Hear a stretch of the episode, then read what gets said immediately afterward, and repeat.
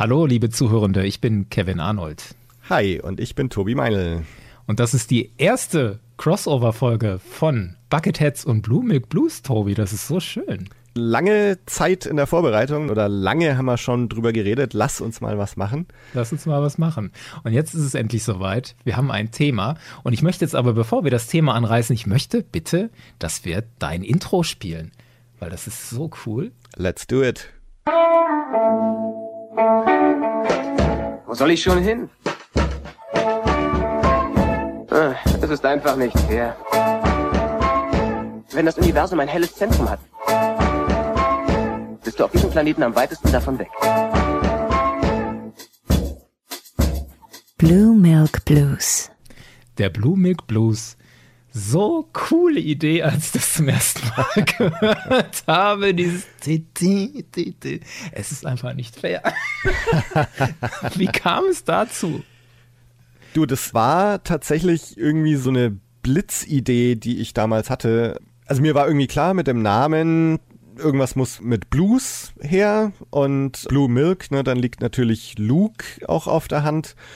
Und dieses, also das hatte ich irgendwie schon so im Kopf und dann habe ich das halt gesucht und dann habe ich mich einfach hingesetzt und habe das so nach dieser Vision, die ich im Kopf hatte, halt irgendwie zusammengebastelt.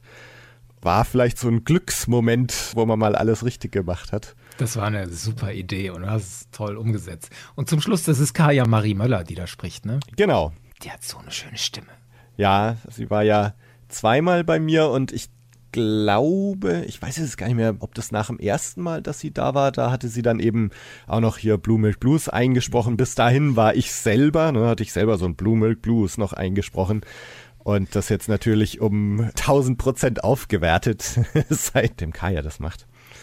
Die deutsche Ray, wie sie sich selber auch anreden ließ. Inzwischen ist sie ja gar nicht mehr aktiv als Star Wars Sprecherin. Ich hoffe, das kommt irgendwann wieder. In meinem Intro hört man so eine schöne Stimme nicht, aber man hört auch eine.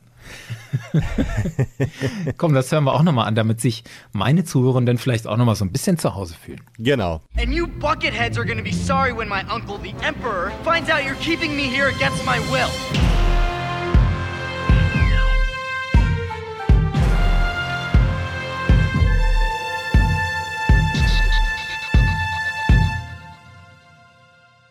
Das hast du selber gemacht, das Thema.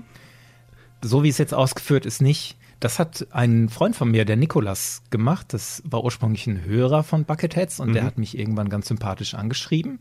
Das ist mir in den letzten Jahren sehr oft passiert, dass mich Menschen angeschrieben haben, die irgendwie diesen Podcast gut finden. Und dann kamen wir so ins Gespräch und irgendwie habe ich die dann wie in so ein Netz eingefangen und habe mit vielen auch schon gepodcastet. Und der Nikolas ist einer von denen, der hat diese Musik gemacht. Die ursprüngliche Idee, dass ich den Ezra Bridger da drin haben will, das war schon ich. Also ich wollte gerne einen, der Buckethead sagt. Ja. Und ich finde das eigentlich ein ganz schönes Symbol, dass jetzt ausgerechnet einer aus der Disney-Ära sozusagen jetzt hier gleich zu uns spricht, weil das auch so ein bisschen unterstreicht. Das hier ist ein Podcast, der umarmt alles, was schön ist in Star Wars. Der hat viel lieb und redet gern darüber. Und da ist Ezra so ein bisschen so eine Symbolfigur für mich. Ja. Wir reden aber nicht über uns. Nee, auch wenn wir könnten. Also nicht über uns, aber übers Podcasten vielleicht. Aber das machen wir ein andermal. Wir haben den Zuhörenden was anderes versprochen. Da steht drauf, wir reden über Rebel Mission to Ord Mantell. Genau. Das war deine Idee. Ja, und zwar, also ich habe, wie du ja auch, immer fleißig Bad Batch angeschaut und da ist uns natürlich Ort Mantell öfters begegnet. Und das war für mich so ein Ding, so ein Ausschlaggeber, wo ich gedacht habe, Mensch, eigentlich könnte man mal ein bisschen über Ort Mantell was machen. Und da gibt's ja dieses 1983er Hörspiel Rebel Mission to Ort Mantell. Und das ist doch so ein schönes, obskures Ding aus der frühen Geschichte von Star Wars, was mal eine Folge wert wäre. Und nachdem wir eh gesagt hatten, machen wir mal was zusammen, war das jetzt eine gute Gelegenheit. Fand ich eine ganz schöne Idee. Der Aufhänger war The Bad Batch und wir beide kannten dieses Hörspiel, Rebel Mission to Ord Mantell. Und ich finde es ein super Aufhänger, da mal drüber zu reden. Es ist eine kleine Perle unter den Star Wars Produkten. Ja, Lass uns darüber reden. Also erstmal, was passiert in diesem Hörspiel? Was für eine Geschichte wird da erzählt? was macht das so besonders vielleicht auch. Und dann ordnen wir das ein. Also was ist das für ein Hörspiel als Kind seiner Zeit? Unter welchen Umständen ist es entstanden? Wer sind die MacherInnen gewesen?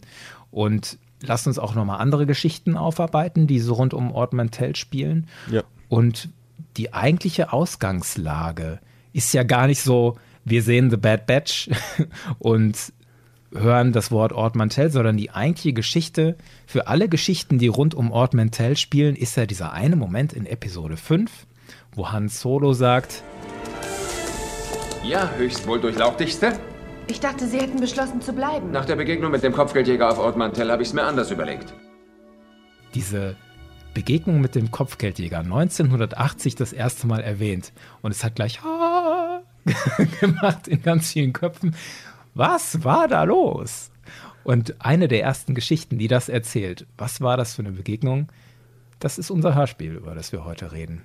Jetzt muss ich noch ganz kurz fragen, weißt du noch, wie du darüber gestolpert bist, wo du zum ersten Mal von diesem Hörspiel gehört hast? Ich glaube, das hat mir jemand empfohlen und das ist auch noch gar nicht so lange her. Das ist maximal drei Jahre her. Ich habe das dann einfach mal gesucht und habe es gefunden auf YouTube als Audio. Hat das da dankenswerterweise jemand reingestellt. Ja. Und da kann man sich das dann die ganze halbe Stunde, wie es lang ist, anhören. Und ich war beeindruckt von der Machart. Ja. Ich dachte, das ist ja aufwendig. Und da spricht ja Luke und Blasterschüsse. Und ey, das ist cool gemacht. Das ist jetzt nicht einfach nur ein Hörbuch, wie es die ja in Star Wars auch zuhauf gibt. Das ist ein richtig vollwertiges Hörspiel. Das hat mich angezogen. Wie war das bei dir? Ich habe drüber gelesen in dem Star Wars Year by Year Book. Also es gibt ja im DK Verlag, glaube ich, dieses Riesending, ne, wo Star Wars von seit Anbeginn bis heute irgendwie chronologisiert, wie sagt man, eine Chronik gemacht wird. genau. Und da ist das eben ein Eintrag von 1983, dass es da dieses Hörspiel gab. Und interessanterweise, sogar in Star Wars Year by Year wird sogar gesagt, dass da im Grunde fast nichts drüber bekannt ist über dieses Ding, was nicht ganz stimmt. Also es ist schon mehr bekannt darüber eigentlich, als in Star Wars Year by Year gesagt wird. Aber da kommen wir später nochmal drauf. Und dann habe ich eben auch, genau wie du, auf YouTube habe ich es gefunden. Habe aber auch gesehen, also man findet es auch auf Ebay. Also man kann die Platte noch kaufen, Und als Kassette. muss halt ein bisschen Geld in die Hand nehmen. Also ich glaube mit 50 Euro oder so bist du, glaube ich, auch dabei. Nochmal einen Schritt zurück von diesem speziellen Thema Ort Mantell und die Begegnung mit dem Kopfgeldjäger. Das ist ja so ein typischer Moment. Also da schmeißt jemand einen Namen rein in Star Wars oder eine Begebenheit, so ein Knochen, an dem gar kein Fleisch dran ist. Und man fragt sich jetzt in diesem Fall, ey, was war da? Ort Mantell noch nie gehört, Kopfgeldjäger, das muss sehr gefährlich sein für Hahn. Was war da? Erzähl mir die Geschichte. Also da fügt Star Wars sich selbst ein bisschen Tiefe zu, ohne wirklich Tiefe zu liefern in diesem Film in Episode 5. Also es suggeriert eigentlich nur diese Tiefe. Ja. Es gibt ja noch andere Beispiele, wo das so gemacht ist. Fällt dir was ein? Genau, also das ist ja ein Trick oder ein Worldbuilding-Element, was ganz, ganz zentral ist in der Originaltrilogie, dass man immer auf irgendwas verweist. Man kann jetzt einfach auch Obi-Wans berühmte Erwähnung der Klonkriege oder ne, die Jedi-Ritter in einer lang vergangenen Zeit, wo man sich noch vorgestellt hat, dass das irgendwie 100, 200 Jahre in der Vergangenheit liegt, was er da so erzählt. A thousand generations, the Jedi Knights were the guardians of justice and peace. Genau, genau. Oder ja, oder die Botaner, die gestorben sind. Oder auch in Imperium schlägt zurück wieder, wo Han und Leia am Bordcomputer vom Falken so durch verschiedene Systeme scrollen, bis sie dann auf Bespin und Lando, das Lando-System, stoßen. Der Senat wurde aufgelöst. Der Kaiser hat den Senat aufgelöst und so. Ne? Der Kaiser. Lando sagt in Episode 6, jemand muss denen von meinem Manöver bei der Schlacht von Tarnab erzählt haben. Genau, das ist super. Also ich liebe das und ich liebe Star Wars genau dafür. Also ich glaube, als Kind, das hat halt einfach meine Fantasie angeregt und du hast so das Gefühl gehabt, da steckt ein riesen Universum dahinter, was es zu entdecken gibt und was irgendwie da ist, weil die ganzen Charaktere halt immer darauf verweisen. Eine Methode, ein Wahnsinn mit Methode. Genau, also es regt die Fantasie an und es suggeriert Tiefe, wo vielleicht noch keine ist. Und ich finde es schön, dass das, was wir jetzt schätzen als Fans, dass sie uns diese Knochen hinwerfen, dass es bis heute noch gemacht wird, auch im aktuellen Kanon noch. Als ich Light of the Jedi gelesen habe, den ersten großen Roman aus der High Republic, kommt ja dieser Porter Engel vor. Der alte Jedi, der wird eingeführt als The Blade of Bardotta. Mhm. Und du kannst erstmal nur am Anfang erahnen, was war da denn los auf Badotta? Welche Schlacht hat der denn da gekämpft? Und warum heißt der The Blade? Das muss ja ein cooler Typ sein. Mehr wird in diesem Moment oder viel mehr gar nicht erzählt. Und diese Tradition, dass wir schmeißen was hin und erzählen das vielleicht irgendwann später, wird durchgezogen. Tiefe wird angedeutet, es wird Fantasie angeregt. Faszinierend finde ich aber auch, dass Star Wars auch geschafft hat, das mit den Jahren umzudrehen. Also je größer das Universum wurde und je tiefer, desto häufiger konnte man auch Brocken fallen lassen, wo wir Zuschauern denn dann sagen konnten, ja, kenne ich. Zum Beispiel, relativ aktuelles Beispiel, wenn wir das ja aufnehmen, im Trailer von The Book of Boba Fett wird Jabba erwähnt. Jeder weiß, wer Jabba ist. 1977 wusste man das nur oder noch nicht so richtig, weil die Szenen entsprechend rausgeschnitten wurden. Oder in The Mandalorian erwähnt Ahsoka Yoda.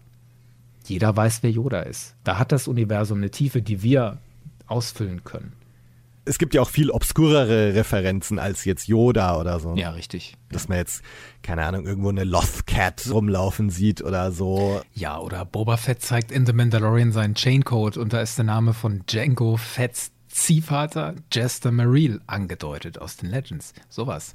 Entweder sieht man das und freut sich oder man sieht es nicht, aber es funktioniert trotzdem auch. Und das ist so eine Sache, was sich Star Wars halt so über die Jahre irgendwie hart erarbeitet hat, ne? das jetzt machen zu können, da auf dieses unglaublich große Universum sich zu beziehen und Sachen fallen zu lassen, wo man sich freut, wenn man sowas mitbekommt. Und wir freuen uns auch, wenn dann die Geschichte mal erzählt wird. So wie bei Rebel Mission to Ort Mantell dann die Begegnung mit dem Kopfgeldjäger auf Ort Mantell erzählt wurde. Es ist nicht der erste Versuch, das zu erzählen, aber es ist einer der ersten. Du hast es gesagt, das Hörspiel ist von 1983, dauert rund 30 Minuten. Lass uns mal erzählen, was da inhaltlich passiert. Ausgangspunkt ist unmittelbar vor Imperium schlägt zurück oder vielleicht eine gewisse Zeit auch vor Imperium schlägt zurück. Die Rebellen haben die Basis auf Hot aufgebaut sind noch dabei, das alles zu bauen. Also noch ist es total kalt und ungemütlich und so im Entstehen. Und Han und Luke gehen auf eine Mission auf einen Dschungelplaneten, wo sie mit X-Wings hinfliegen. Das heißt, wir bekommen Han Solo in einem X-Wing nicht zu sehen, sondern zu hören. Here we go, Han. One quick pass at the planet. You ready? Ready to get chased and shot at, you mean? I can't wait. Luke, how do I let you talk me into these things? Die Mission der beiden ist eine Art Ablenkungsmanöver, da über diesen Dschungelplaneten zu fliegen, sich vom Imperium da auch sehen zu lassen, entdecken zu lassen, damit sie eine falsche Fährte legen und auch das Imperium eben eher vielleicht auf Dschungelplaneten sucht und eben nicht auf einem Eisplaneten wie Hoth. Weil Yavin 4 ja auch ein Dschungelplanet war und die wollen suggerieren, die Rebellenallianz sucht das Gleiche nochmal, nur woanders. Und in Wahrheit sind sie auf diesem Eiswürfel schon. Dann geht natürlich was schief. Sie hatten damit gerechnet, dass ein Kreuzer sie verfolgt. Es taucht aber dann ein zweiter imperialer Kreuzer auf direkt vor ihnen. There they are, an Imperial cruiser. Must have just come out of hyperspace. Get ready to switch on deflector shields. Uh, hey, Luke. Okay, they've detected us. Luke. We better be going, Han. Luke, did Rebel intelligence happen to mention that other Imperial cruiser? The one out there in front of us? What? Hey, there was only supposed to be one. Ich nehme an, es ist ein Sternzerstörer. Es wird so genau, glaube ich, gar nicht erzählt. Ne? Sie sagen Cruiser ne, oder so, aber wird ein Sternzerstörer sein. Ist ja oft synonym mit dem Sternzerstörer, der Cruiser. Dann tauchen auch TIE Fighter auf. Look, TIE Fighters coming straight for us. Stick close together, Luke. We can't afford to slow up for a dogfight. Let them have it! Luke und Han entkommen dann aber durch eine Aktion, die eigentlich beinhaltet, dass sie frontal auf den vorderen Sternzerstörer zufliegen, aber sie wissen, dass die Turbolaser ihre X-Wings zerbrutzeln würden, die Schilde würden den nicht standhalten. Deswegen fliegen sie übereinander und R2 verschmilzt deren Schilde zu einem, weil er dann angeblich stärker ist und die Turbolaser aushalten kann. Und so entkommen die dann da. Und dann beginnt eigentlich erst die eigentliche Geschichte. Also das hat ja bis dahin noch gar nichts mit Ord Mantell zu tun. Wir erfahren jetzt erst, was ist die Mission nach Ord Mantell. Nämlich, die treffen sich auf Hoff. Leia veranstaltet da eine Art Briefing. Dabei sind neben Leia noch Luke, Han, Chewbacca, C3PO und R2D2. Yeah, here they are over here. Chewie, come on. Hi, 3PO. R2. Good morning, Master Luke. Hello, Leia. Hello, Luke. Und die kriegen von Leia den Auftrag, sie sollen nach Ord Mantell fliegen, weil Leia erzählt, ihre Familie hätte mal unter anderem so ein Handelskonsortium gehabt. Das Imperium hätte aber nach der Zerstörung von Alderaan dieses Geschäft den Organas weggenommen und damit auch eine ganze Menge Geld erbeutet. Und dieses Geld wolle das Imperium jetzt da wegbringen. Und Leia sagt aber, wir von der Allianz, wir brauchen das Geld dringend, weil hier haben wir auf Hoff noch keine Heizung. wir brauchen dringend Geld dafür. Und deswegen klauen wir jetzt das Geld von dem Imperium auf Ord Mantell und dann legt sie sehr detailliert dar, was dazu alles passieren muss. Also das Geld ist in einem Container, der soll eigentlich auf ein Schiff gebracht werden und deren Plan ist, diesen Container umzulenken. Und dazu müssten sie einen Computer hacken und da einen Zugangscode reingeben. Und es wird immer mehr und immer komplizierter, was sie da alles tun müssen, ja. I have a master code for the computer. It was an Organa family secret. R2 can use it to manipulate the system. Yeah, I get it. So we land. Chewbacca can stay aboard the Falcon and keep her ready for liftoff. Yes, and Han accompanies R2 and me to the computer terminal to switch loading instructions. And the money ends up on an ordinary cargo carrier. So I guess driving it away is my job, right? Jeder hat im Grunde dann so eine Aufgabe. Und ein Schlüsselelement ist, da wird noch eine Person eingeführt. Und zwar gibt es einen Norithian. Ich weiß gar nicht, ob uns diese Alien-Rasse irgendwo anders noch in Star Wars begegnet. Also jedenfalls, ich stelle mir die so vor, so wie Dr. Mandible in The Mandalorian. Han nennt sie Bug People. Und zwar ein Nerithian namens Phaedrus ist ihr Kontakt da auf Ort Mantell. Diese Nerithians, du hast recht, sie kommen recht wenig vor. Ich habe eine Zeichnung gefunden. Aha. Da weicht es so ein bisschen ab von dem Dr. Mandible, den du beschrieben hast. Das ist ja dieser Ameisentyp aus The Mandalorian. Sehr geil. Dr. Mandible hier gewinnt wieder beim Sabak. Und nee, also da sind diese Nalrithianer oder Nalrithians zwar auch eine insektoide Spezies, aber muskulös. Okay. Grün und muskulös und haben, ich weiß nicht wie viele Augen. Also insofern eine kleine Abweichung zu dem. Okay. So einer jedenfalls ist ein Kontakt der Rebellen, der ihnen als Teil des Plans da irgendwie helfen soll auf Ort Mantell. Ein Spion, ein Verbündeter, ne? Genau. Und da gibt es noch eine kleine Szene, da kommen wir auch sicher nachher nochmal drauf zu sprechen. Hahn hat da große Vorbehalte gegen diese Nerithianer und kommt also als ziemlich intolerant rüber, Ja. wo er sogar sich von 3PO als intolerant beschimpfen lassen muss. Erstaunlicherweise stellt sich heraus, dass Hahn in diesem Fall gar nicht so Unrecht hatte, denn in einem Turn of Events stellt sich heraus, dass ihr Kontakt da vor Ort nicht Phaedrus ist, sondern dessen Bruder Cypher, der ein Kopfgeldjäger ist und der nicht auf Seite der Rebellen steht, sondern hinter Hahn her ist. So that's what brings the Millennium Falcon to Ord Mantell. Uh huh. Hurry it up, will you, R2? Not much time left before we. You haven't got any time left at all, Solo. Han, look out! He's got a blaster! Keep your hand away from your weapon, Solo. You're more valuable to me alive, but I wouldn't hesitate to shoot you. Well, I'll be. Und dann kommt's halt auf Ort Mantell, während Han, Leia, Luke, 3PO und Co. versuchen da ihren Heist durchzuziehen, kommt's eben noch zur Konfrontation zwischen Han und Cypher. Die natürlich gut ausgeht für Hahn und schlecht für Cypher. Das ist ein relativ dicker Block in diesem Hörspiel. Ne? Die sind relativ schnell von diesem Briefing auf Hoff auf einmal auf Ort Mantell. Da wird gar kein großer Schlenker gemacht. Auf einmal sind die da. Der Planet wird auch gar nicht groß beschrieben und dann geht es viele Minuten lang. Cypher führt die da zu diesem Computer, beziehungsweise in dem Moment heißt er noch Phaedrus und entpuppt sich dann da, als er hört, äh, Lea ist jetzt hier Lea, okay, dann ist das da bestimmt Han Solo, den will ich doch haben. Genau, dann enttarnt er sich als Kopfgeldjäger und Han entwaffnet ihn ja. Das braucht viel Zeit. Also es wird sehr viel Dialog mit diesem Cypher eingespielt.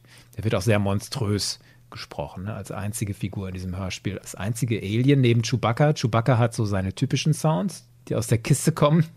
R2 hat in der Zeit noch eine Rolle, der macht die Codes fertig, damit die überhaupt ihren Heist Finde ich gut, dass du das Heist nennst, weil es ist tatsächlich eine Heist-Geschichte, ne? also ein Raubzug. Ja.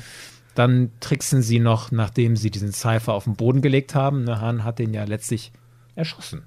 Ja, also er macht da noch so einen Trick, ne, dass er seinen Gürtel abnimmt. Also eigentlich soll er nur seinen Blaster ablegen, aber er nimmt seinen ganzen Gürtel ab und dann macht er anscheinend so einen Indiana Jones Move statt mit Peitsche mit dem Gürtel entwaffnet da Cypher und der Rest ist Geschichte. Even you aren't that fast, Solo. You don't want to find out. You can't bluff me, Solo. Oh, look out! Das war's mit Cypher. Luke ist in dieser Situation nicht da, der ist woanders. Der sucht diesen Container, wo das Geld drin ist, findet den auch. Und das kann man, glaube ich, relativ flott erzählen. Den Rest, der fliegt in einem ziemlich waghalsigen Manöver dann in die Frachtluke des Falken. Vorher musste der Falke erstmal da wegkommen, indem Leia noch so einen Trick angewandt hat. Also die Flugkontrolle von Mantell will die gar nicht so gerne fliegen lassen. Und Leia tut dann so, als sei sie ein Captain eines anderen Raumschiffes über Funk und bezirzt diesen Fluglotsen da oder diesen Wachhabenden in dem Tower, indem sie so sagte, ah, schöne Stimme und hm, ich komme nachher nach Feierabend mal bei dir vorbei. Control, when I set my ship back down, perhaps I should come over and apologize in person. Also die Waffen einer Frau und dieser Mann in diesem Tower lässt sich so dermaßen blöd. Entschuldigung, dass ich jetzt schon gleich werte in der Erzählung. Davon überzeugen, dass der Falke ein anderes Schiff ist und der lässt sie fliegen. Ja, also gut. Luke findet dann, wie gesagt, diesen Container und manövriert den in einem irren Manöver in die Frachtluke des Falken. Master Luke, you're not going to. You're not thinking of trying to. I'm taking this crate right up into the Falcon's cargo hold while she's hovering, 3PO. So brace yourself.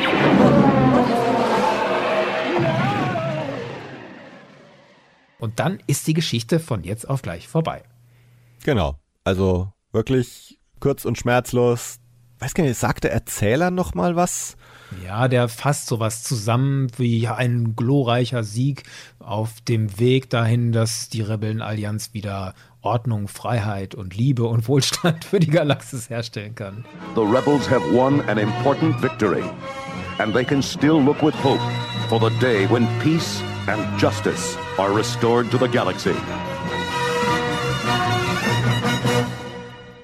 Das war die Geschichte.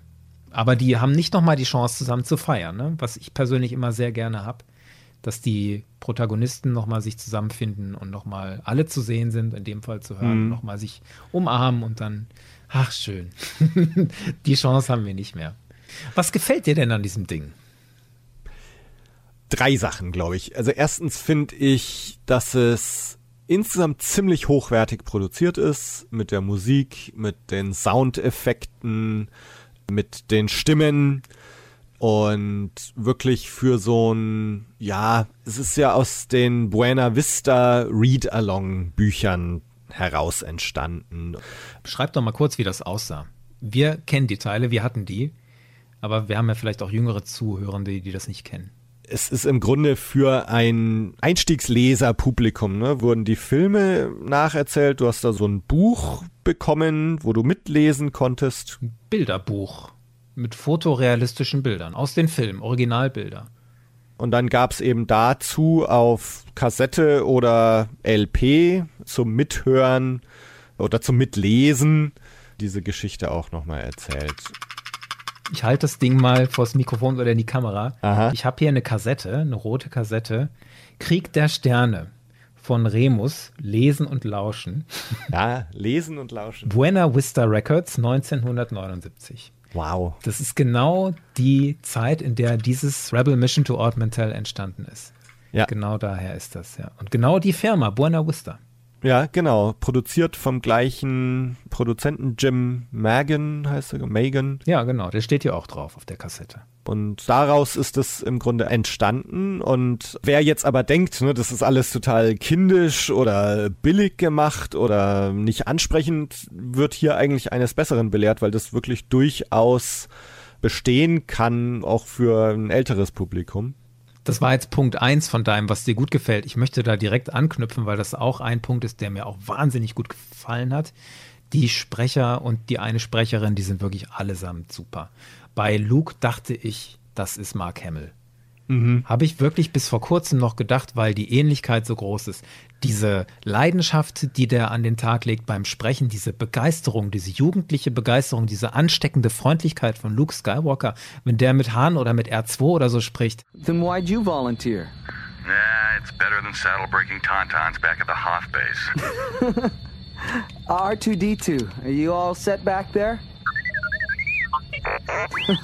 Great.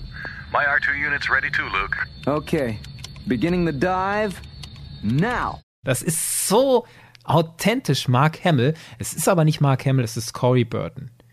Corey Burton ist heute noch aktiv für Star Wars. Also sein jüngster Auftritt war in The Bad Batch als Cat Bane. I've taken down so many clones over the years. Once you figure out one, the rest are easy. You're in for a surprise.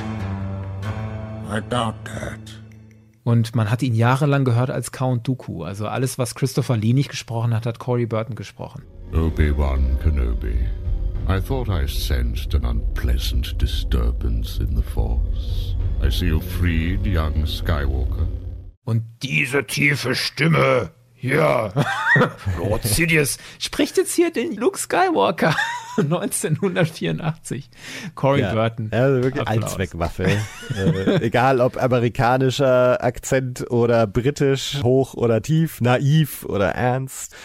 Ich habe auch am Anfang gedacht, ist das Mark Hamill? Und auch Han Solo ist unheimlich gut. Dieses lakonische, tiefe. Hey, sweetheart, can't you turn up the heat in this deep freeze? Did it ever occur to you that she wants you to cool off, Han? Hey, that'll take more than an ice cavern, Junior. Will you two stop that? So, Han, you made it back in one piece, I see. No sweat, Your Highnessness. Da ist tatsächlich nicht bekannt, wer das ist. Bei allen anderen, auch bei Leia, da weiß man, wer dahinter steckt. Und genau, Corey Burton, vielleicht der bekannteste und der, der Sprecher, auch noch ganz interessant, wenn wir schon dabei sind. After the destruction of the Death Star, the Rebel Alliance was forced to abandon its base on the fourth moon of Yavin.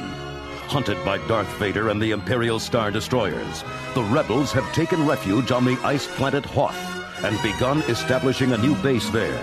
Das war einer, der zu dem Zeitpunkt ganz, ganz viele Trailer gesprochen hat. Chuck Reilly oder Chuck Riley heißt er, ne? Chuck Riley, genau. Also man kann sich ganz viele Trailer so aus den frühen 80er Jahren anhören auf Englisch und man stößt auf Chuck Riley, unseren Erzähler hier. Universal Pictures presents Steven Spielberg's E.T. The Extraterrestrial. E.T., Die Hard, Titanic, alle Trailer werden von Chuck Riley gesprochen. Von daher können wir den auch kennen von seiner Stimme her, ja. Insofern, also genau, Stimmen, Soundeffekte und so, alles ganz toll. Ein Soundeffekt hat nicht gepasst. Ja. Du meinst das Bremsgeräusch? Auch ich weiß gar nicht, Bremsgeräusch. In dem Moment, als sie dieses Schildmanöver machen, hört man Protonentorpedos. Und ich frage mich, wieso? The shields are holding, but that doesn't mean they can stand up to a cruiser. Here's what we find out, Han.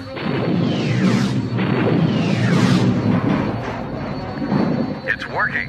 We've got double power in our deflector shields. Warum? Ja. Ja, okay.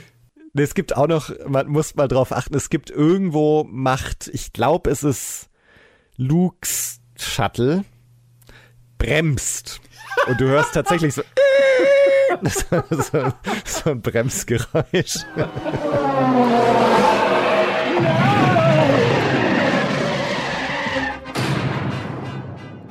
Oh, wie äh. schön. okay. Das gefällt uns sehr, die Machart, ja. die Sounds. Und was mir auch noch gut gefallen hat, ist, also es ist ja von Brian Daly geschrieben, der die Han Solo-Trilogie geschrieben hat. Und nicht zu vergessen die NPR-Hörspiele. Das kennt vielleicht nicht jeder. Also die Han Solo-Trilogie, das waren die ersten Romane über Han Solo, die erschienen ab 1979 drei Bücher, also Han Solo at Star's End, Han Solos Revenge, Han Solo and the Lost Legacy 1980. Genau, die hat der Science-Fiction-Autor Brian Daly geschrieben, der jetzt hier auch Rebel Mission to Ord Mantell geschrieben hat. Und die Star Wars Hörspielversion für NPR, also das amerikanische öffentlich-rechtliche Radio, sind ein legendäres Werk. Ja. Brian Daly ist ein legendärer Autor, der ist leider schon tot. Ja, den hat leider das gleiche Schicksal ereilt wie J.W. Rinsler, nämlich Bauchspeicheldrüsenkrebs. Brian Daly 1996 schon gestorben. Kurz nachdem das Hörspiel Rückkehr der Jedi-Ritter fertig war. Ein ganz großer unter den frühen Star Wars-Autoren, ja. der Star Wars einfach auch verstanden hat und der die Charaktere verstanden hat und kannte. Und ich finde, das merkt man eben hier auch ganz extrem und ich denke, das trägt sicher auch dazu bei, dass man irgendwie denkt, das ist Mark Hamill, weil die ganzen Dialoge einfach so klingen, als könnten die direkt aus dem Film kommen. Ja, Han Solo sagt durchlauchtigste, so, ne, your worshipfulness. Your, your Highness, Highnessness oder äh, und, genau. und so diese ganzen Interaktionen zwischen Luke, Leia, Han und dann Chewie lacht dann noch irgendwie. Es wirkt einfach echt und richtig und so. Und das finde ich auch unheimlich gut, wie die Charaktere hier getroffen sind. Luke ist der optimistische bis zeitweise naive Held. Han ist dieser skeptische, leicht mürrische. Leia ist etwas überheblich. 3PO quasselt viel, hat nicht immer das Gespür für die Situation. Das trifft es alles richtig gut, ja. Die Figuren auch sehr stimmig. Die Geschichte dagegen die Geschichte dagegen finde ich relativ flach und setzt den Schwerpunkt fragwürdig. Der Prolog hat mit der eigentlichen Geschichte kaum was zu tun. Hier wird, finde ich, Zeit verplempert für das, was man hätte besser nutzen können, um den Antagonisten besser aufzubauen. Also dieser Kopfgeldjäger wird ja eingeführt.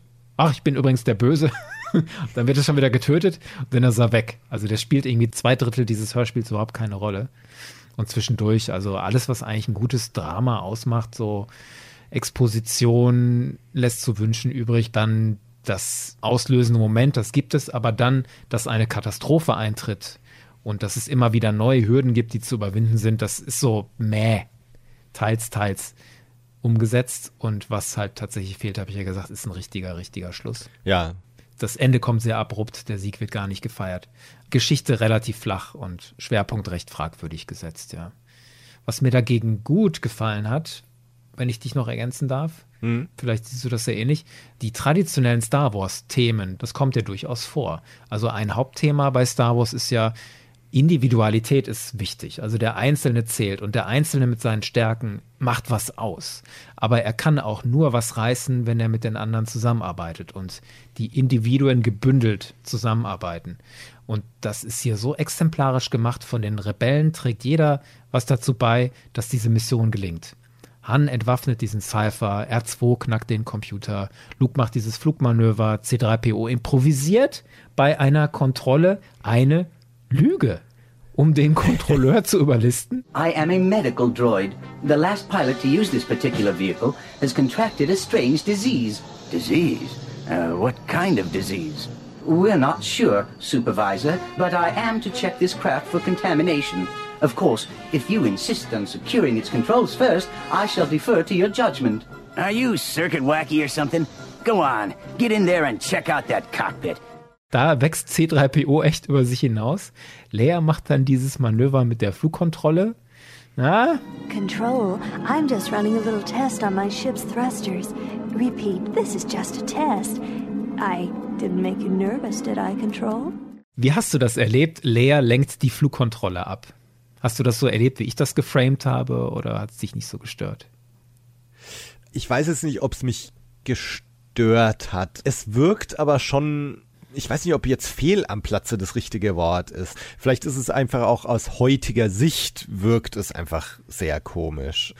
Ich meine, es ist schon so leicht an der Grenze nicht mehr jugendfrei zu sein, würde ich fast sagen. Also wenn sie da von Thrusters redet und so. es wirkt schon strange heutzutage irgendwie. Weil es eine Seite ist, die man von ihr nicht sieht im Film, dass sie selber verführt.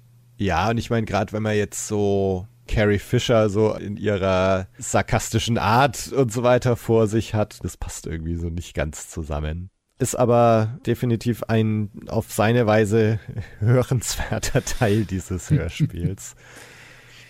Hörenswert fand ich tatsächlich auch diese Rassismusdiskussion. Also als Hahn sagt, dieser Phaedrus, das ist ein Nalrithianer oder Narithian, sagt Hahn gleich, dem kann man nicht trauen.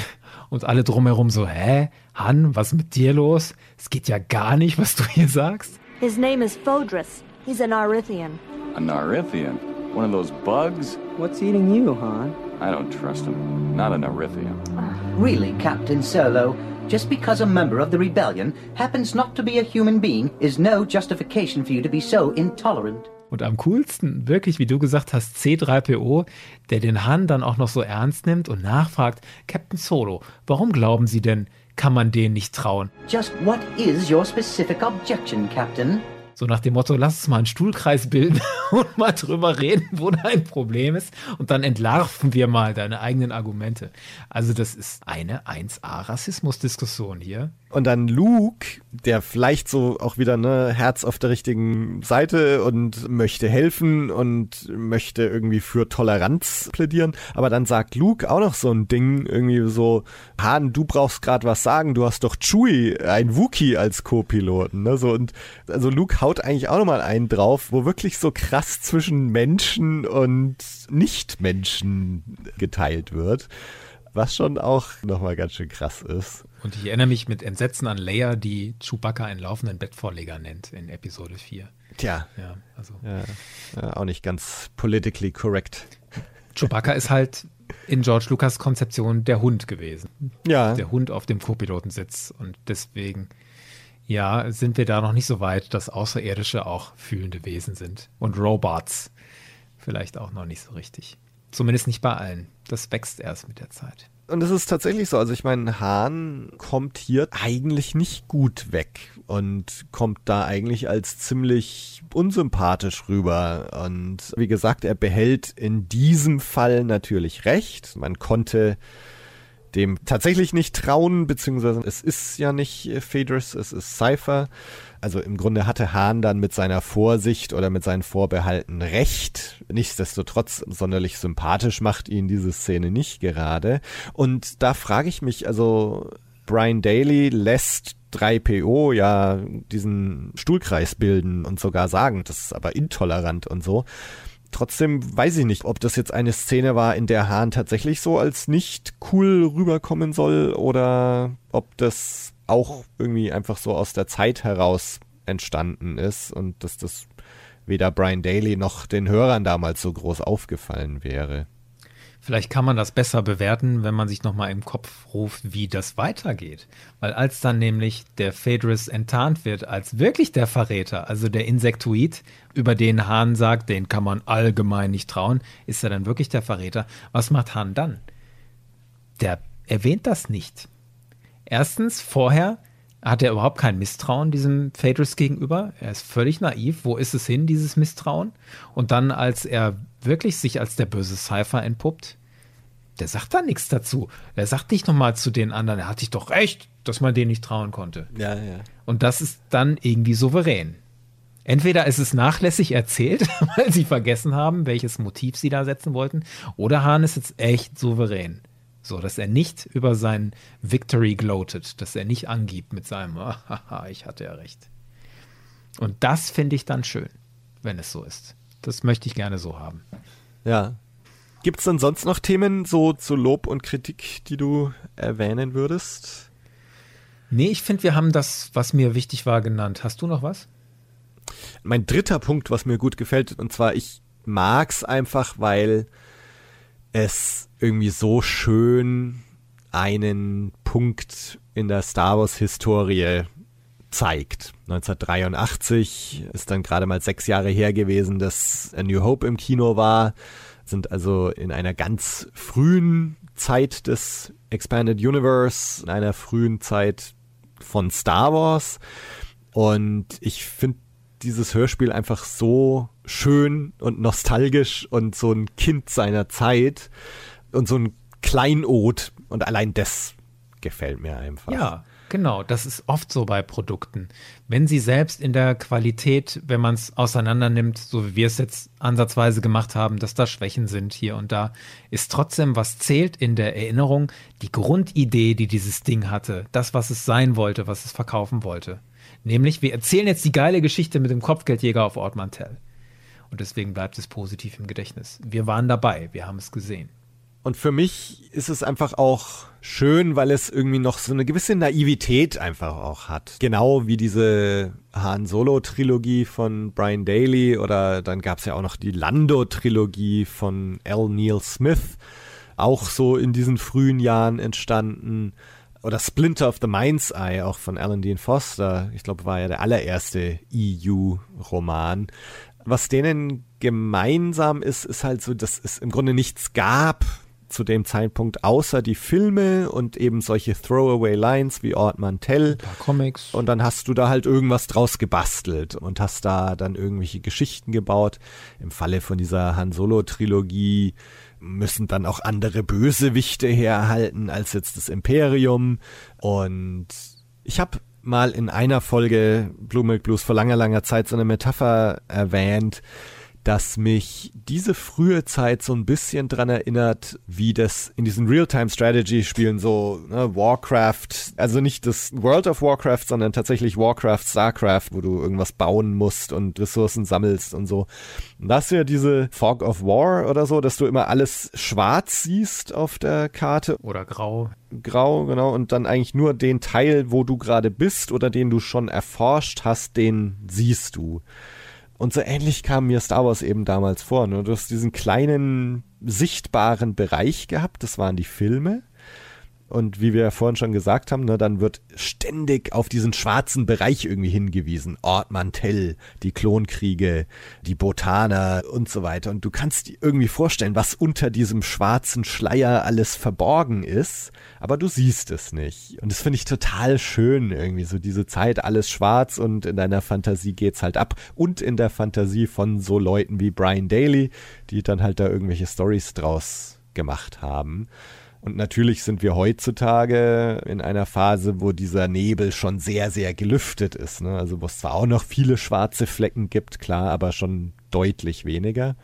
Und deswegen ist es aber für mich so damals irgendwie so eine nostalgische Zeit, in der man irgendwie noch nichts wusste und dann irgendwie mit einer gewissen Naivität drüber wild spekulieren konnte, was sich unter diesem schwarzen Schleier da verbirgt. Und da gab es dann halt ein paar sehr skurrile Sachen, ne? auch in den Marvel-Comics, Jackson, der Hase und so weiter. Und das finde ich einfach schön, irgendwie so diese Skurrilität und dieses Anything Goes der Anfangstage. Und da gehört eben dieses Hörspiel für mich auch dazu so. Und wenn du dachtest, du hättest jetzt diesen schwarzen Bereich deiner Strategiespielkarte erkundet und du wüsstest jetzt, was Ort Mantell ist und die Begegnung mit dem Kopfgeldjäger, hast es aufgedeckt, diesen schwarzen Bereich bunt gemacht, dann gehst du zurück zu deiner Basis und dann legt er sich nämlich drüber. Der Kriegsnebel. Und unter dem Kriegsnebel passieren weitere Dinge, weil da kommen noch andere Autoren und schreiben auch die Begegnung über den Kopfgeldjäger auf Ort Mantell. Noch bevor dieses Hörspiel rausgekommen ist, kam 1981 der Comic raus The Bounty Hunter of Ort Mantell. Aha. Das war so ein kleiner Streifen, der wurde ursprünglich in der New York Times abgedruckt und dann erst später von Dark Horse neu gedruckt in einer Classic Star Wars Edition.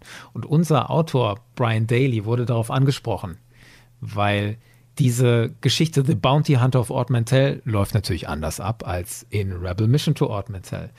In dem Comic passiert es so, da trifft Hahn auf Ort Mantell nicht auf Cypher Boss, sondern auf einen Kopfgeldjäger namens Score. Aha. Der ist abgedreht. Also das ist auch so ein humanoider Cyborg. Die linke Kopfhälfte ist zu sehen und der hat so gelbe Haut und so ein paar Warzen auf der Glatze und hat so ein spitzes Ohr. Sieht ein bisschen aus wie so ein Ork in der linken Gesichtshälfte. Und die rechte Gesichtshälfte ist wie Robocop. Völlig metallisch und dann so ein Seeschlitz. Also ein Cyborg. Und dieser hässliche Typ ist der Kopfgeldjäger von Ord Mantell, den Handa trifft. Zwei Jahre bevor unser Hörspiel rauskam, wurde das quasi schon besetzt, dieser Fleck unter dem schwarzen Fork, den du schon aufgedeckt hast. So. Und unser Autor, Brian Daly, wurde darauf angesprochen, ey, warum hast du die Geschichte so erzählt und diesen Cypher Boss eingeführt, warum hast du nicht diesen Score benutzt? Und dann sagt der Daly, weil ich nicht wusste, dass es das gibt. Das hat mir keiner gesagt. ja. So, und jeder, der erzählt, George Lucas hätte damals die Zügel in der Hand gehalten und hätte auf alles seinen Daumen gedrückt und hätte alles absegnen müssen, was mit Star Wars zu tun hat, das ist ein Gegenbeweis dafür, dass es eben nicht überall passiert ist. Es ist auch eine wunderschöne Geschichte dieser kleine Comic, The Bounty Hunter of Ord Mantell. Es gibt noch zahlreiche andere Versuche, das zu erzählen. Diese Kopfgeldjäger Nummer ein Beispiel ist Scoundrels Luck. Da heißt der Bounty Hunter nicht Cypher Boss, nicht Score, da heißt er Alfreda Gut. und sieht am monströsesten von allen aus. So ein grünes Ding mit so einer haarigen Mähne. So sah der aus, der Alfreda Gut. Einer dieser Kopfgeldjäger von den zahlreichen, die da erzählt wurden. Und Ort Mantell. Hattest du ein Bild von Ort Mantell? Weil in diesem Hörbuch wird ja keins gezeichnet. Also man erfährt ja in diesem Hörspiel, was wir jetzt hier besprochen haben, überhaupt nichts über Ortmantel. Wie sieht das aus? Wie die Architektur? Wie sieht der Planet aus? Die Erde? Ist da viel Vegetation? Hast du ein Bild von Ortmantel und wie sah das aus? Und wo kam es vielleicht her? Ich hatte eigentlich gar keins. Also wenn man das Cover anschaut von Rebel Mission to Ort Mantell, dann siehst du ja so in erster Linie sehr prominent das Shuttle, das 3PO fliegt und Luke ist dann mit seinem Lichtschwert da irgendwie draußen und das Ganze ist so ein bisschen orange und so ein klassischer Sci-Fi-Hintergrund irgendwie. Mehr sieht man ja nicht. Viele Türme, Plattformen, sieht ein bisschen sehr nach Cloud City aus eigentlich, ne? Genau, so Bespin-Style. Also insofern, hier bekommt man tatsächlich überhaupt nichts von Ort Mantell mit. Und ich kann mich jetzt auch gar nicht erinnern, dass es mir irgendwo bewusst schon mal untergekommen wäre, bevor wir es jetzt in Bad Batch gesehen haben. Also ich weiß, es gibt diesen Kampf in Shadows of the Empire auf dem Zug gegen IG-88, was ich aber auch nicht gespielt habe. Von daher kann ich eigentlich tatsächlich nur auf Bad Batch zurückgreifen, wo man ja so diese Zwiebeltürme und so weiter sieht, so dieses orientalische. Weißt du, ob das eine Tradition hat oder ist das auch erst jetzt in Bad Batch irgendwie so entstanden. Das hat eine absolute Tradition und die läuft Aha. auf Bad Batch zu und da zusammen. Und da schließt sich der Kreis. Also wir sehen in The Bad Batch eine eher karge Landschaft, die aber eher hell ist, ne? durch so einen sandigen Boden. Dann sehen wir diesen Raumhafen, der wohl Ort Mental City ist. Der ist um ein großes Gebäude angelegt, das so leicht erhöht ist und auf dessen Spitze ruht dieser Zwiebelturm. Die übrigen Gebäude drumherum sind eher so flache Kuppelbauten. Erinnert zum Teil wirklich an Bespin von der Architektur der Gebäude an sich. Dann Landebuchten, so wie im Raumhafen von Mos Eisley auf Tatooine. Das ist alles in The Bad Batch zu sehen. So politisch gibt es jetzt keine übergeordnete Ordnungsmacht, die da irgendwie zu sehen ist in The Bad Batch. Man sieht zwar, glaube ich, eine Polizei, aber jetzt keine imperialen Truppen, sondern mehr so kriminelle Banden, die da um ihren eigenen Machtbereich ringen. So ein bisschen a Wedget Hive of Scum and Villainy. und dann kommt dieser Hauch von Historie da rein, als sie einmal in die Ruinen von Old Ord Mantell fliegen. Das ist das, wo sie die Sigerian Slavers treffen ne, und Muji befreien. Den Mini-Rancor. Ja, genau. Da gehen sie in die Ruinen von Old Ord Mantell. Und in der späteren Folge gehen sie in so ein Minennetzwerk und so. Also das ist von dem Schauwert her tiefer als alle Ord Mantells die ich so gefunden habe. In den Comics, die ich zur Verfügung habe. Es gibt sehr viele Bilder von Ord Mantell. Einmal in einem Marvel-Comic, der heißt Qui-Gon und Obi-Wan. Last Stand on Ord Mantell ist ein relativ neuer Legends-Comic noch. Und da ist Ord Mantell schon ähnlich designt wie in The Bad Batch. Also diese helle Landschaft, Hügel, Raumhafen und in den Siedlungen dominieren diese Kuppelbauten. Also Legends Comic relativ neu. Ähnlich in dem Online-Rollenspiel The Old Republic. Dann Shadows of the Empire. Da war Dash Render auf der Suche nach Boba und fliegt nach Ord Mantell, um IG-88 zu finden, weil der einen Hinweis hat möglicherweise auf Boba. Da sieht man von Ord Mantell eigentlich nur einen riesen Schrottplatz. Da fährt so ein Zug durch und am Ende dieser Zugstrecke wartet IG-88 in so einer Art, naja, Schmelzofen oder so, in so einem Riesenteil. I've been monitoring you, Captain Render. You were correct to assume that following me would lead you to Boba Fett. Also da ist nichts zu sehen von Architektur, aber so dieser Grundeindruck ist auch eher so bräunlich, hellbräunlich. Das waren jetzt so Legends-Visualisierungen von Ord Mantell. Es sieht mehr oder weniger alles gleich aus. Die erste Visualisierung von Ord Mantell, die ich jetzt im neuen Kanon gefunden habe, war in einem Comic, Darth Maul, Son of Dathomir. Das spielt zu der Zeit der Klonkriege, kurz vor dem Ende der Klonkriege, kurz vor der Belagerung von Mandalore, fliegt Darth Maul und sammelt sein gesamtes Shadow Collective auf Ord Mantell in Ord Mantell City. Und rate mal, wie das aussieht. Genau wie in The Bad Batch. Auch in der Mitte diese Stadt, das große, prägnante, erhöhte Gebäude mit dem Turm, drumherum Gebäude mit Kuppeln. Das gleiche in War of the Bounty Hunters, der Comic, wo Bush gezeigt wird, das gleiche in Forces of Destiny, diese Miniserie für Kinder, da findet Leia Bush auf Ort Mantell. Auch da hellbraune Erde, trockene Vegetation, staubig, Gebäude mit Kuppeln. Über all die Jahre ein ganz konsistentes Bild von Ort Mantell, so mehr oder weniger. Das ist doch cool. Erstaunlich. Erstaunlich, stimmt. Ja, ja. Da hat man vielleicht voneinander abgezeichnet, weil man es cool fand oder weil man keine andere Idee hatte. Ja, da bin ich mir nicht so sicher. Aber es ist irgendwie sehr befriedigend gewesen, das zu sehen. Ja, unabhängig davon, unser kleines Hörspiel Rebel Mission to Ord. Können wir das unseren Zuhörenden noch ernsthaft empfehlen, sich das nochmal anzuhören? Also ich würde sagen, ja also es hat jetzt sicher so diesen Nostalgiewert und so einen historischen Wert, dass man sich das einfach aus Interesse anhört. Ich glaube aber insgesamt, also dadurch, dass die Hauptcharaktere so schön getroffen sind und dass hier eine Geschichte erzählt, die trotz aller Schwächen, aber trotzdem irgendwie absolut nachvollziehbar erzählt, warum sind Han, Luke und Leia jetzt auf Ort Mantell und warum begegnen die da diesem Kopfgeldjäger? Es ist einfach eine logische Geschichte. Also wenn man jetzt dann seinen Spruch da seit der Begegnung mit dem Kopfgeldjäger auf Ort Mantell in Imperium hört, dann ist das für mich irgendwie eine Erklärung, die, ja, sie waren da auf dieser Mission, um irgendwie Geld für die Rebellion einzutreiben und da gab es halt diesen kleinen Hiccup mit dem Kopfgeldjäger fügt sich schön ein. Also deswegen, ich finde es eine insgesamt schon eine schöne Geschichte und lohnt sich auf jeden Fall mal da reinzuhören. Ich würde das gerne kapern, was du gerade gesagt hast. Das ist wirklich eine stimmige Geschichte. Und das würde ich über meine Kritik legen, die ich vorhin gesagt habe, dass diese Geschichte von der Konzeption halt auch Schwächen hat. So von der Dramaturgie hat sie Schwächen, aber logisch ist sie wirklich, da hast du recht, ja. Und es ist dieses Gefühl der historischen Perle, die erste oder ein erster Versuch der Begegnung mit dem Kopfgeldjäger. Und ich finde es interessant, auch an sich ein Hörspiel zu hören, weil es ja so ein Medium mit sehr schwankender Popularität ist im Laufe der Jahrzehnte. Zu dem Zeitpunkt, als dieses rausgekommen ist, Anfang der 80er in den USA, waren Hörspiele von sehr geringer Bedeutung, in den USA zumindest. Also bis zu den 60ern waren Hörspiele in den USA ganz wichtig, dann wurde das Fernsehen immer dominanter und in den 80ern war das ganz schwierig. Und da war jetzt diese Serie von Brian Daly, diese Star Wars Hörspiele vor NPR, waren so ein richtiger Stern am Himmel. Ja. Die haben richtig Erfolg gehabt. Also NPR sagen, sie hätten 750.000 neue Hörer gewonnen. Wow dadurch, dass sie dieses Hörspiel gemacht haben. Das entspricht irgendwie einem Zuwachs von 40 Prozent Hörerschaft und die jugendlichen Hörer hätten sich vervierfacht. Wow. also ein medial historische Zeit, was diese Hörspiele angeht. Ne? Also jetzt nicht die Rebel Mission to Ord Mantell war jetzt nicht der Stern am Himmel, aber es ist diese Zeit. Und wirklich herausragend und ein Genuss die Leistung dieser Sprecherin und der Sprecher.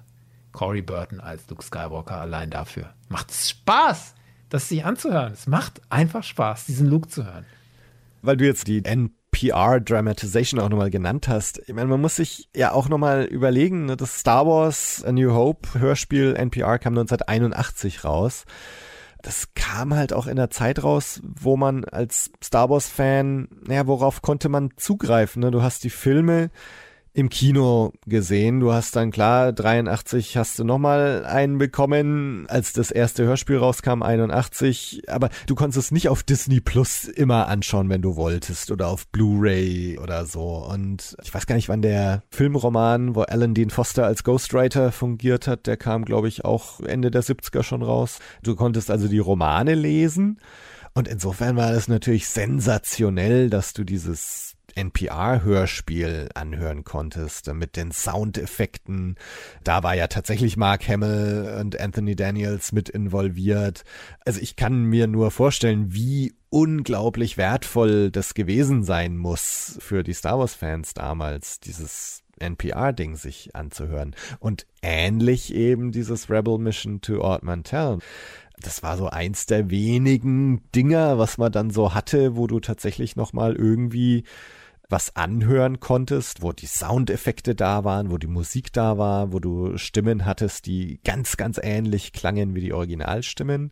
Und ich finde, in diesem Zusammenhang muss man das eben auch nochmal sehen, dass das damals halt ein unfassbar wertvolles Ding war. So ein kleines Stück Star Wars, was man sich nochmal mit nach Hause nehmen und immer wieder anhören konnte. Und es scheint auch so eine Herzensangelegenheit für George Lucas gewesen zu sein. Gerade diese NPR-Hörspiele weil der ja die Erlaubnis gegeben hat, ihr dürft die Musik benutzen, ihr dürft die Töne benutzen.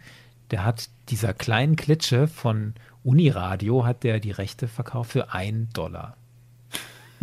Okay, die Rechte für einen Dollar verkauft, weil das war seine Heimatuniversität. Also da hat der studiert in Kalifornien.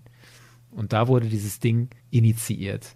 Also dieses Uniradio gehört zu diesem großen nationalen NPR-Verband in den USA. Das ist ein bisschen anders organisiert, der Rundfunk, als bei uns in Deutschland, der öffentlich-rechtliche Rundfunk. Da hast du diese teilweise sehr kleinen Lokalstationen, die sich aber dann doch irgendwie zu einem großen Netzwerk zusammentun und aus Washington dann Rahmenbeiträge bekommen, die Weltnachrichten und die Nationalnachrichten kommen von da.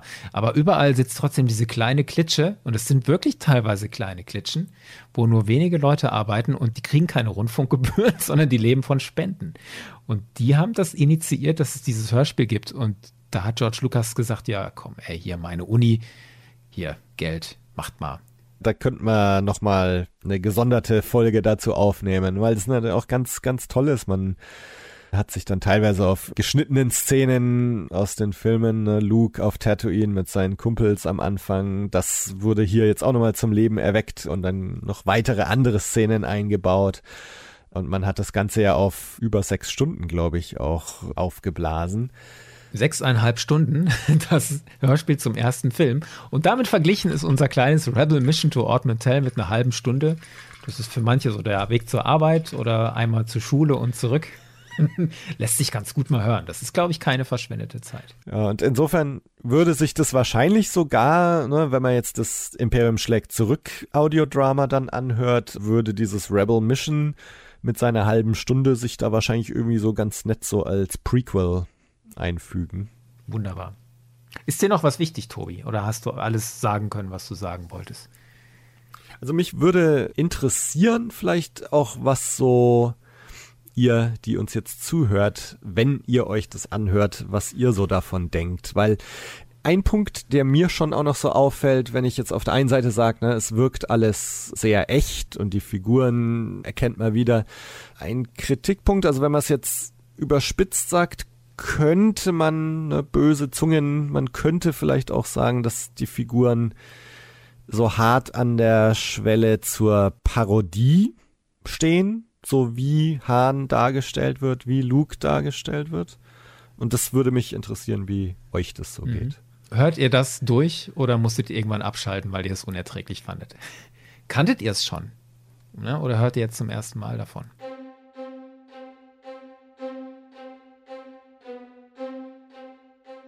Sehr schön, Tobi. Vielen Dank für die Einladung. Ja, danke dir. Ich glaube, wir haben jetzt ganz, ganz viele Anknüpfungspunkte noch. Ne? Ich könnte jetzt gleich die nächste Folge zur Han Solo-Trilogie aufnehmen, die nächste Folge zu den NPR-Radio-Dramas. Also da gibt es noch so viel in dieser frühen Star Wars-Geschichte. Ja, es ist äh, schöne Werke aus einer irgendwie sehr schönen Zeit. Dann bis zum nächsten Mal. Genau. Danke dir. Macht's gut, alle. Bis bald. Tschüss. Ciao.